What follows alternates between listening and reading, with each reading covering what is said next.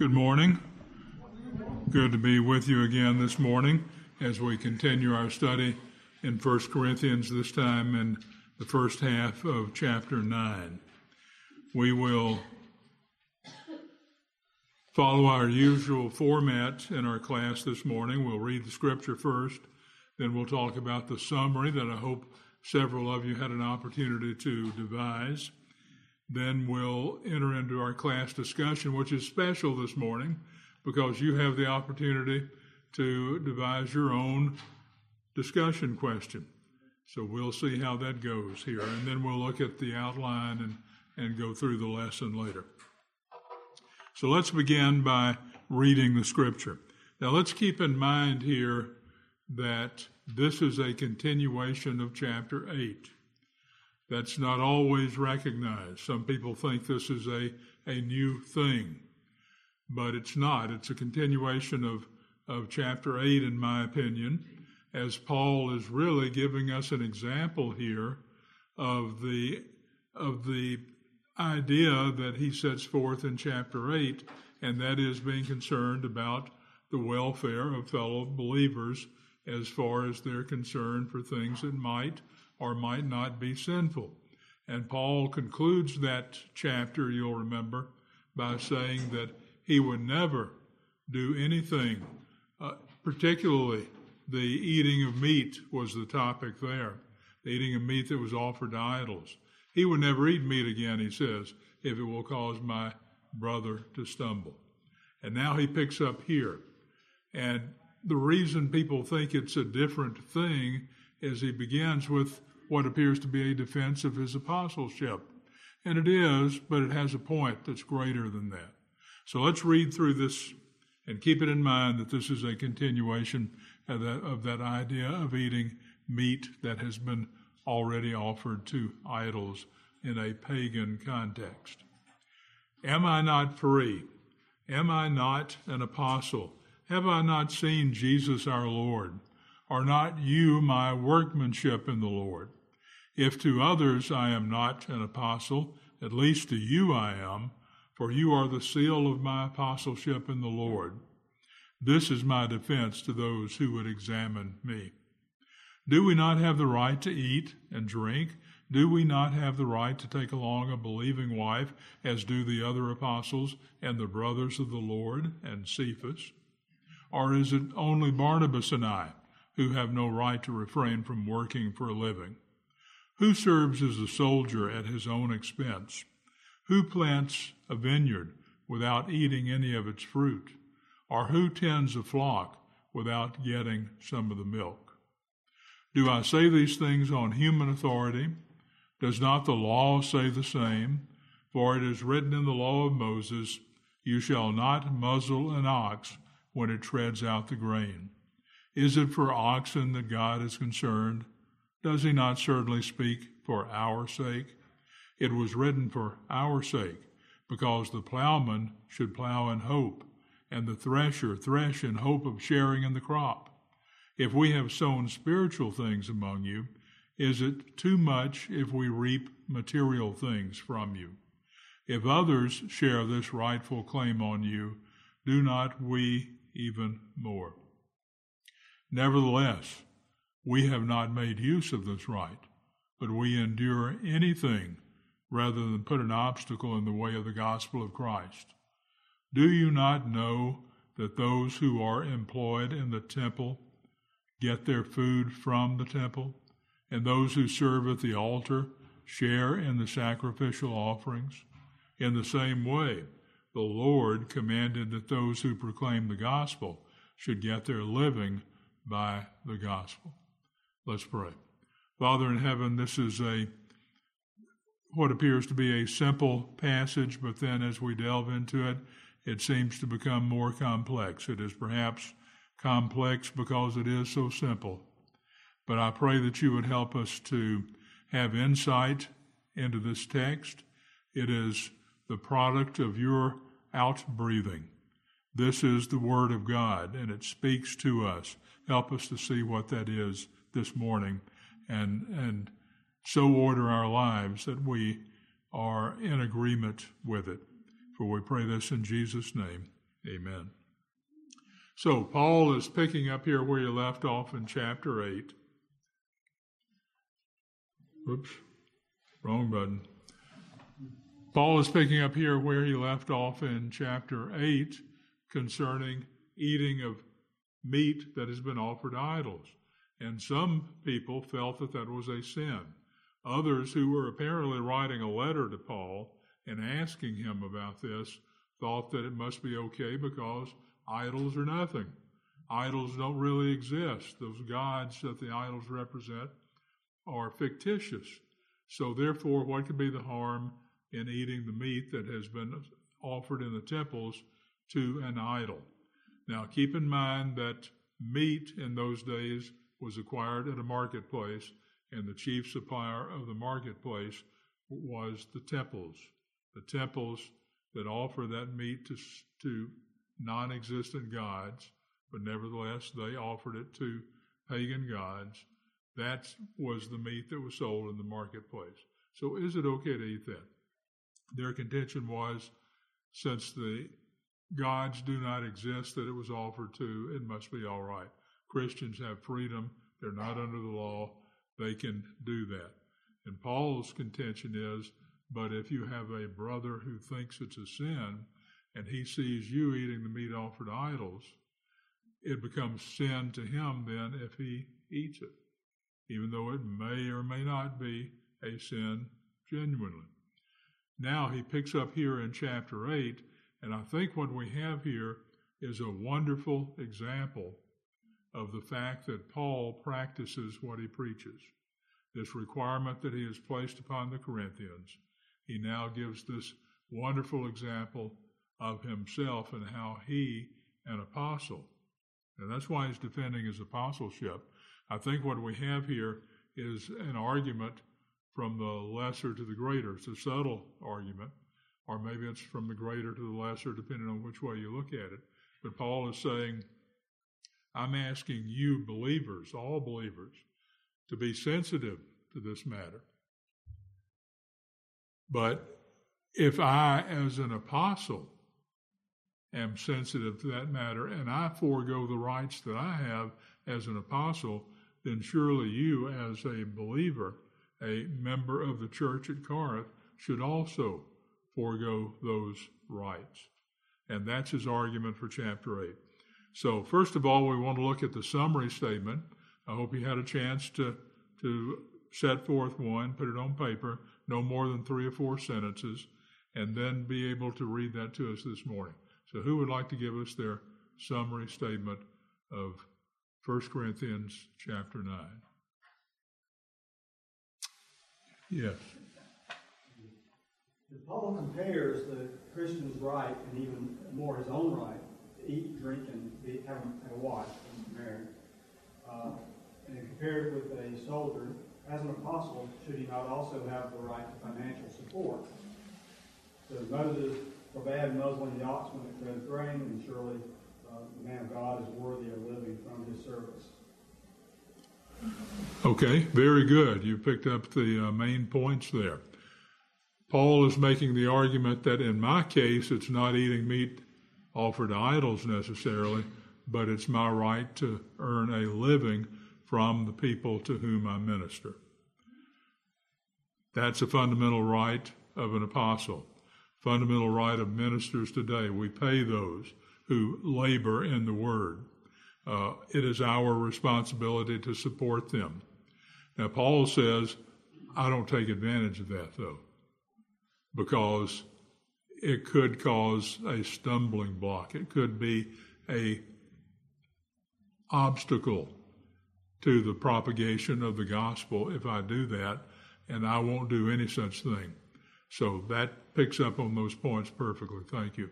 Anyone else want to give that? Yes, Edward. Yeah, that was pretty much similar to uh, Chuck's. Um, Paul makes his case for why he, as an apostle, has the right to ask for financial support from the people he serves, particularly the Corinthian Christians. So he's, making his case for in why he needs, you know, why he should be getting support. Right. Yeah, he makes the point there that I deserve to be supported because I'm an apostle, an apostle, and I'm ministering among you. But he's not saying, hey, I'm an apostle, you need to pay me. He's, he's making that as a point that he foregoes that right. He has a right to receive a salary from those to whom he is ministering. He foregoes it so he doesn't put up an obstacle to the gospel. And that's an even greater example of being concerned about someone else's conscience rather than just your own rights. Okay? Let me let me read to you what I have come up with here, which is again pretty much the same thing. Paul asks a series of rhetorical questions that emphasize and defend his apostleship, calling out the changed lives of the Corinthians as a seal that proves that his apostleship was genuine. He gives examples to demonstrate his right to receive support as an apostle. Even though both the law and the Lord's command confirm this right, Paul does not avail himself of it, lest it should prove to be an obstacle in the way of the gospel of Christ. I will do nothing, Paul says, that places an obstacle in the propagation of the gospel. Let's look at discussion questions then. Discussion question number one says that we should compare these four verses, three verses in chapter 8, 1, 12, and 13. And I've listed those on the next slide that we'll look at in a moment. And then compare that to what Paul says in 9, 12, which I've put on this slide. And then determine what is the general principle that should govern our interactions with fellow believers. So, what I'm looking for there is a nice, pithy little saying, a nice, pithy little statement of what the general principle is a phrase or a sentence. Yes, Dennis. Self denial. Self denial, okay. Self denial as opposed to asserting rights. Right? Very good. Anybody else want to give their general principle here? Yes.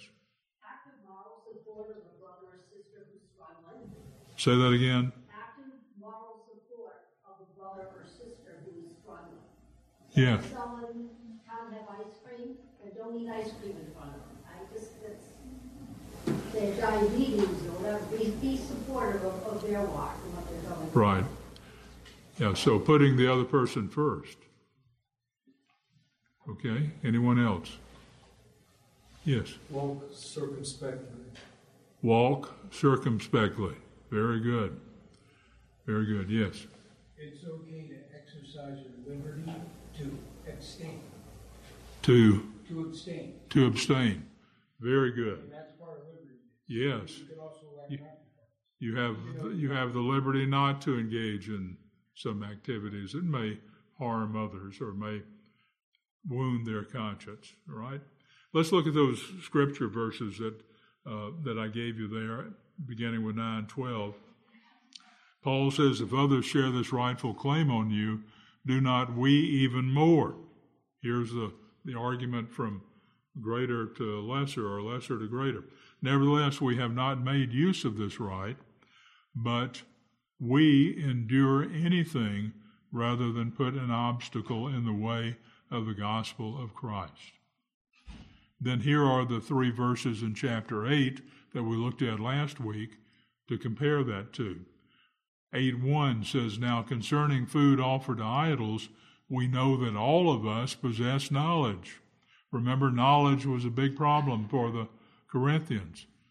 It was not just knowing things, it was insisting that they knew more than other people in other places because they were special.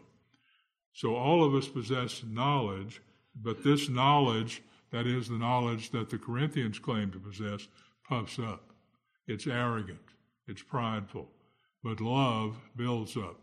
So the principle here is to prefer love over the rights that we have as believers. 1 Corinthians 8:12 says, "Thus sinning against your brothers and wounding their conscience when it is weak, you sin against Christ. The assertion of rights that wind up wounding the conscience of others is sin. 1 Corinthians 8:13 Therefore if food makes my brother stumble I will never eat meat lest I make my brother stumble. Now I know that several people in the in the room uh, went to Bob Jones University and I went there for grad school. You remember the sayings of Dr. Bob Sr. They were all over the alumni building. They were etched into the stained glass window in the student center. There was one in particular that's very well known, two words. Do right. Do right until the stars fall, Dr. Bob Sr. said. Do right even if the stars fall, but do right. And so I think that might be a good thing here. You're to do right regardless of what the liberties you have in Christ are. Nevertheless, the controlling principle is to do right. Our rights and freedoms as a believer take a back seat to the conscience of a brother. And we do not act in such a way as to cause them to sin. Question number two. In chapter 9, verse 2, Paul defends his apostleship, giving proof that he is an apostle. Compare 2 Corinthians 3 2. This is 2 Corinthians now. 3 2. What is this proof? Paul calls it a seal here in verse 2 of chapter 9. And how does it make the case? Let me read 2 Corinthians 3 2. For yourselves are our letter of recommendation, written on our hearts, to be known and read by all. Paul is saying that the Corinthians, he needs no letter of introduction from them because they themselves and the reputations they have are the letter when he travels to other cities. So, what is the proof that he sets forth in 9 2? He calls it a seal and how does it make the case to prove his apostleship? Anyone? Anyone? Yes, Dennis. Well, he founded a church in a multicultural city, which is in itself a miracle. Yes. I think miracle is the operative word there. This is this is clearly a divine action. These are pagans for the most part. There were Jews there too, but for the, the bigger part, I think, probably, of the Corinthian church was made up of pagans who had previously been idol worshippers. Thus, this reference to offering meat offered to idols, eating meat offered to idols. They were, they were worshippers of false gods. And now, all of a sudden, they're worshippers of the true God. Their lifestyle has had a dramatic change. They have been born again. And being genuinely born again changes the, your lifestyle, doesn't it? It makes a difference. Can you imagine what the rest of the population of Corinth thought? Some of them may have said, well, how silly, how stupid that, but they took note of it. They took note of that this was a dramatic change that normally you would not expect to take place in human activity. People don't, the, the leopard doesn't change his spots, I think is the, is the governing principle there. But their spots were changed. Their spots were expunged. Their sins were forgiven. And now they were living a new life devoted to God. As, as, as marred as it may have been, as we have seen already, nevertheless, it was a new life in Christ Jesus. And Paul calls that a seal. He says, If to others I am not an apostle, at least I am to you, for you are the seal of my apostleship in the Lord. Now, a seal is a mark of genuineness. This thing is real. It's authentic. That's why we use seals today. It's a genuine, authentic thing. And often that was the only way in those days of knowing. People didn't read, so they couldn't read it for themselves, but they could understand what a seal was. And the thing was sealed, therefore, it was genuine and authentic.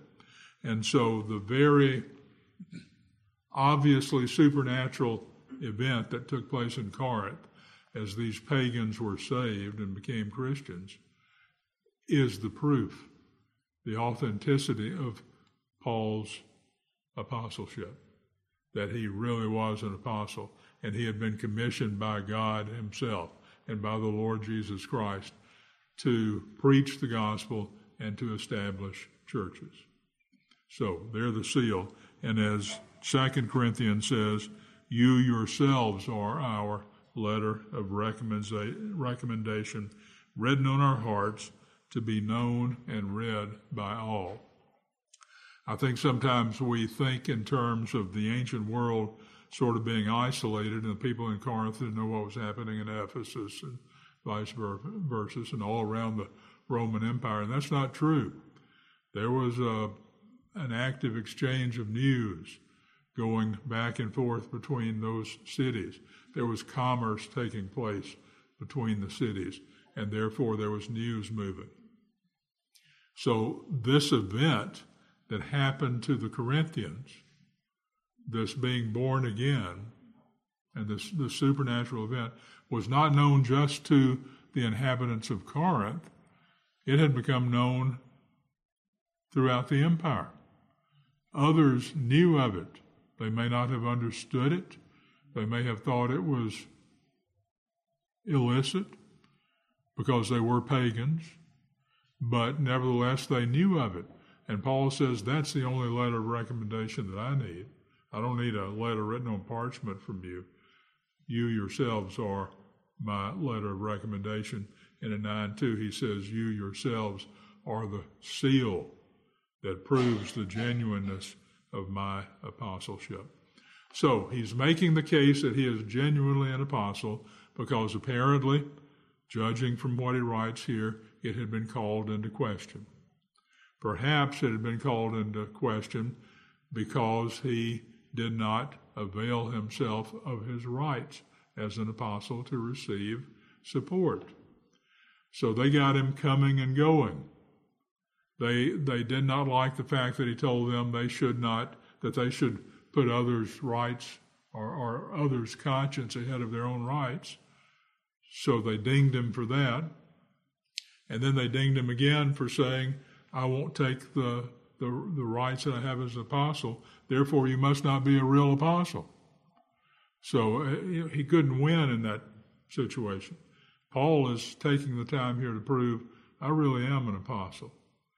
Not a prideful thing, but a practical thing so that he can use that as the example that he sets, fulfilling the requirement that he has already placed on the Corinthians to defer to the rights of others.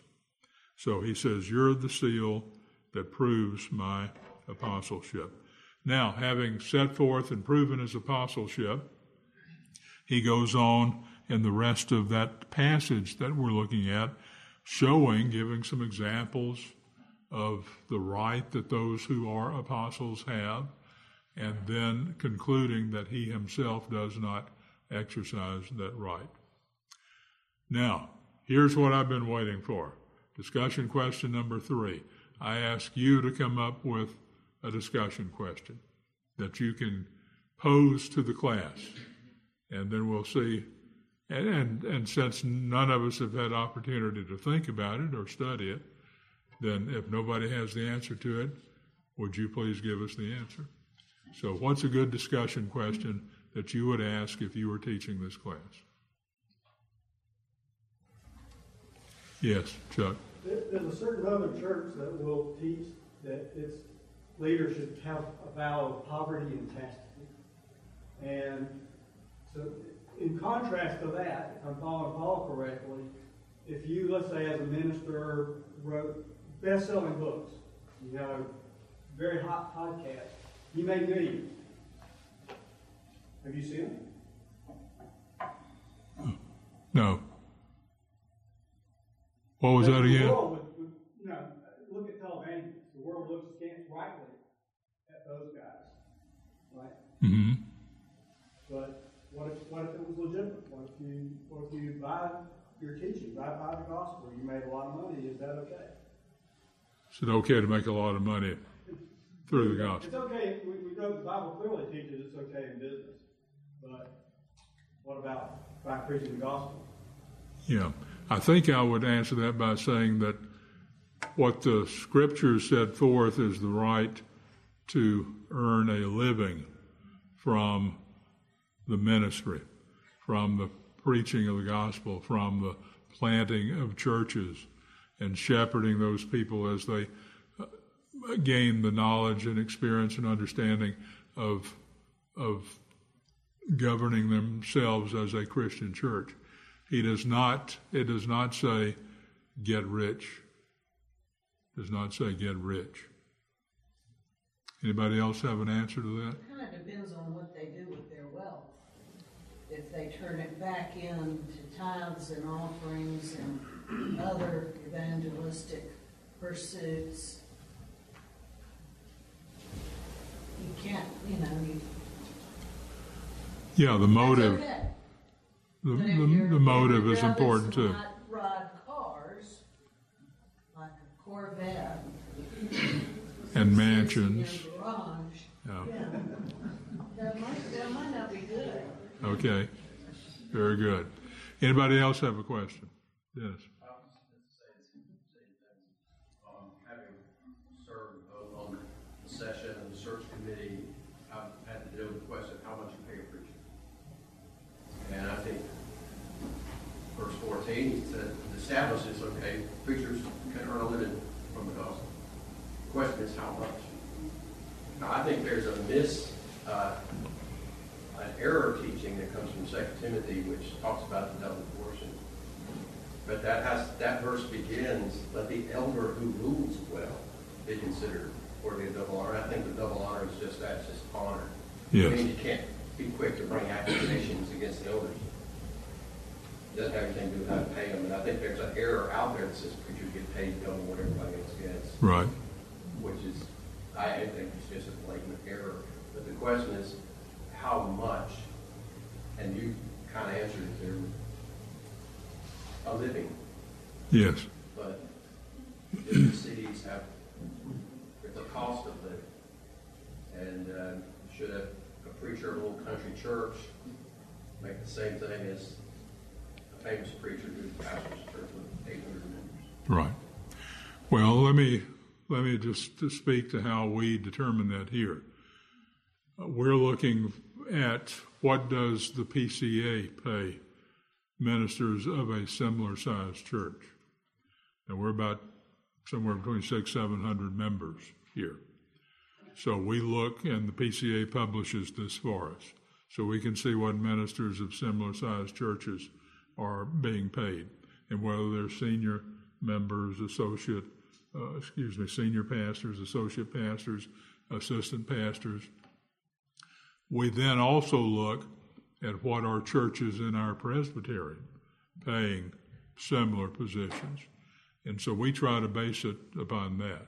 And that seems to be a pretty good way of, of doing that. And, I- and I will say this too, we took steps this last time, uh, beginning January 1, to make sure that all of our staff has a, an insurance policy against, uh,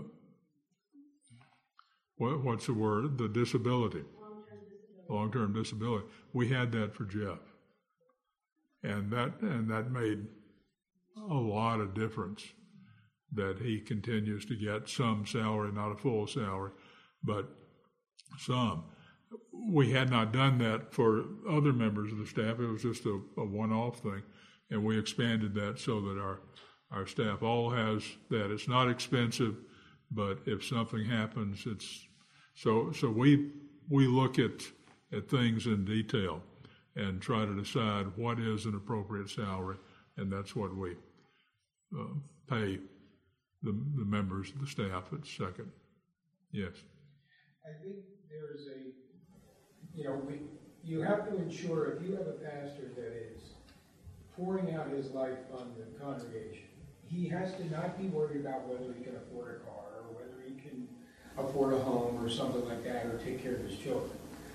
Um, but looking at economy outside, if he writes books, if he's an author at all, I mean, that would be, to me, considered corporate type stuff.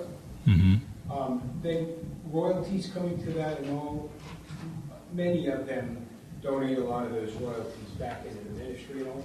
But for them to have a, a little easier lifestyle where it's like a tent making type thing, you know, I don't think this is what that's addressing. This is more or less, first of all, this is Paul saying that as an apostle, I can, I should be Right. taken care of at a reasonable thing, but um, in my liberty, I can also, did not want to become a burden to you. I have sources otherwise. Don't forget Thessalonians were, were adequately taking care of him and some of his ministry and stuff like that.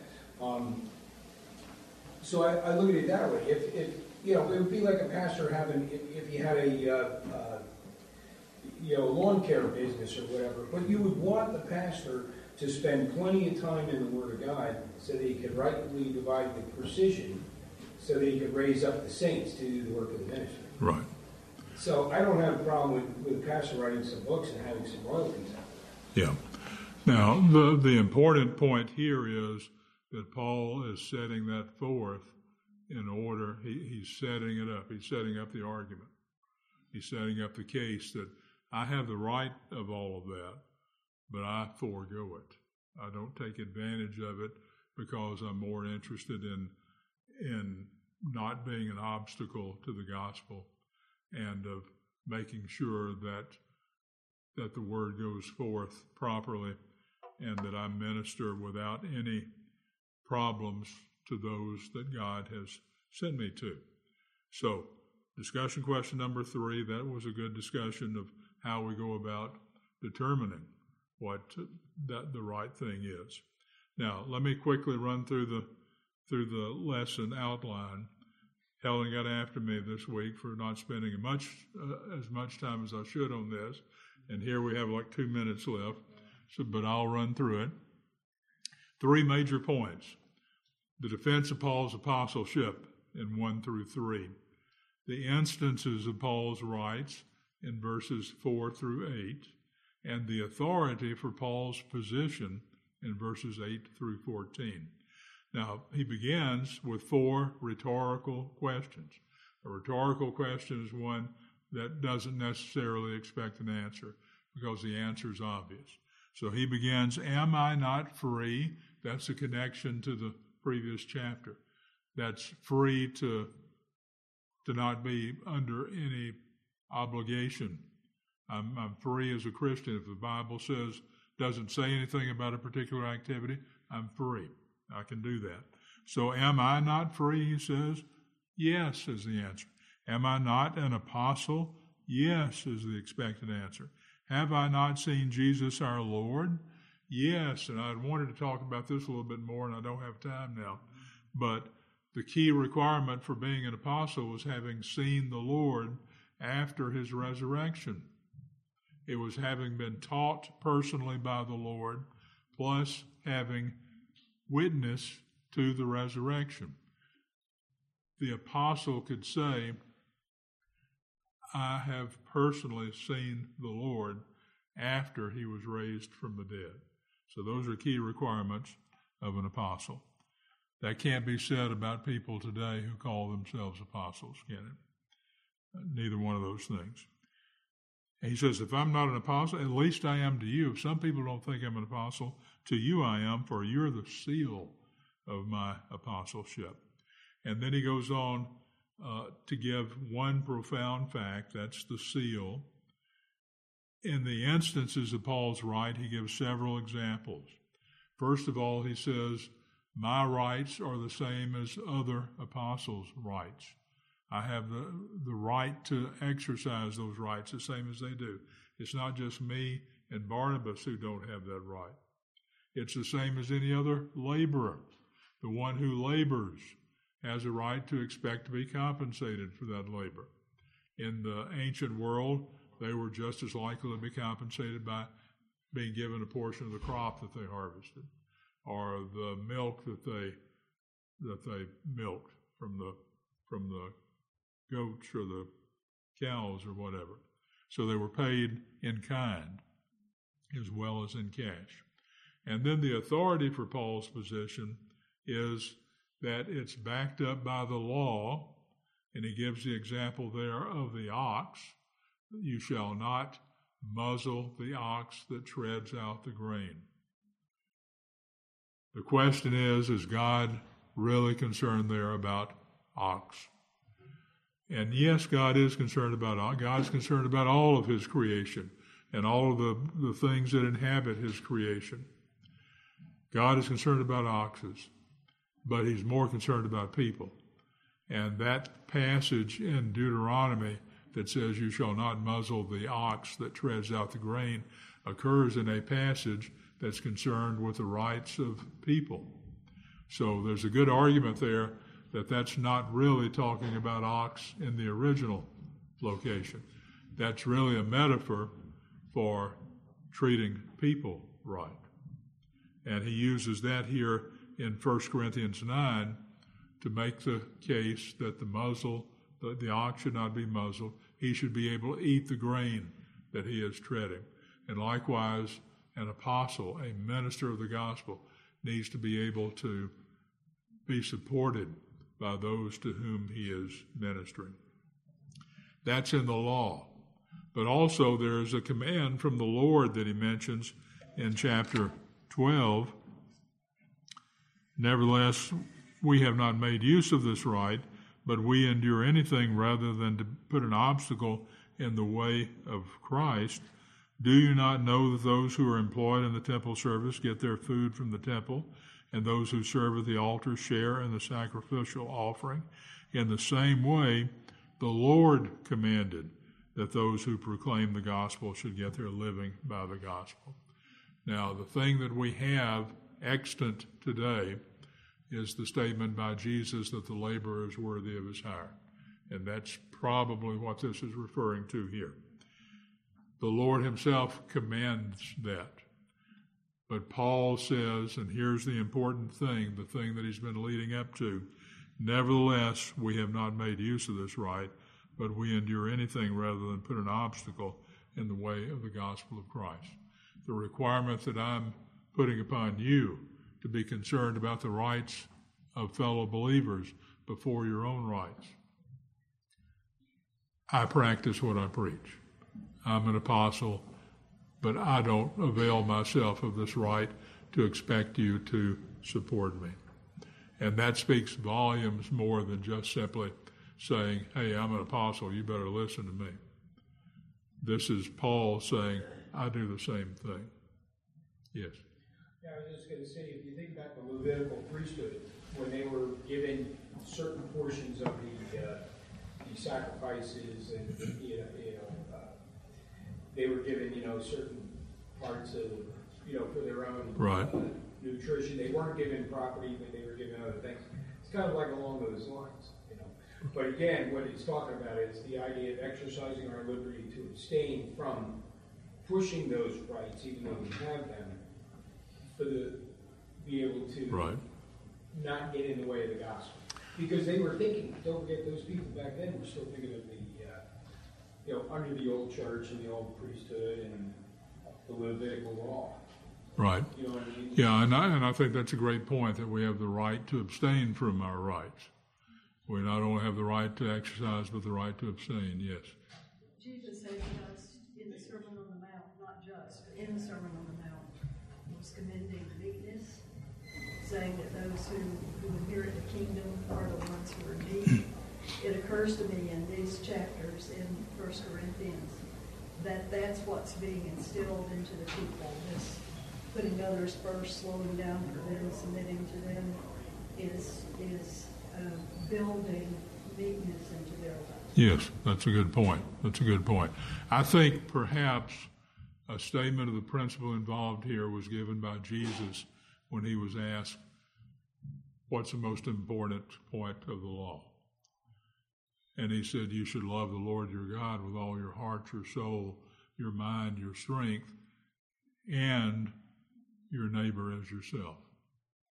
That's what we're looking at here. Putting others, especially other believers, first before the rights that you have as a believer. Let's pray. Father in heaven, we thank you for this teaching in your word. Help us to put it into effect in our lives. Help us to indeed be mindful of others and how they view the activities that we engage in. And I pray that you would help us to never be an obstacle to the advance of the gospel or to be an obstacle to, to those who are, to prevent them from growing in the Lord. And Father, I pray that we would never sin by, by exercising our rights and thus sinning ourselves. For we pray this in Jesus' name. Amen.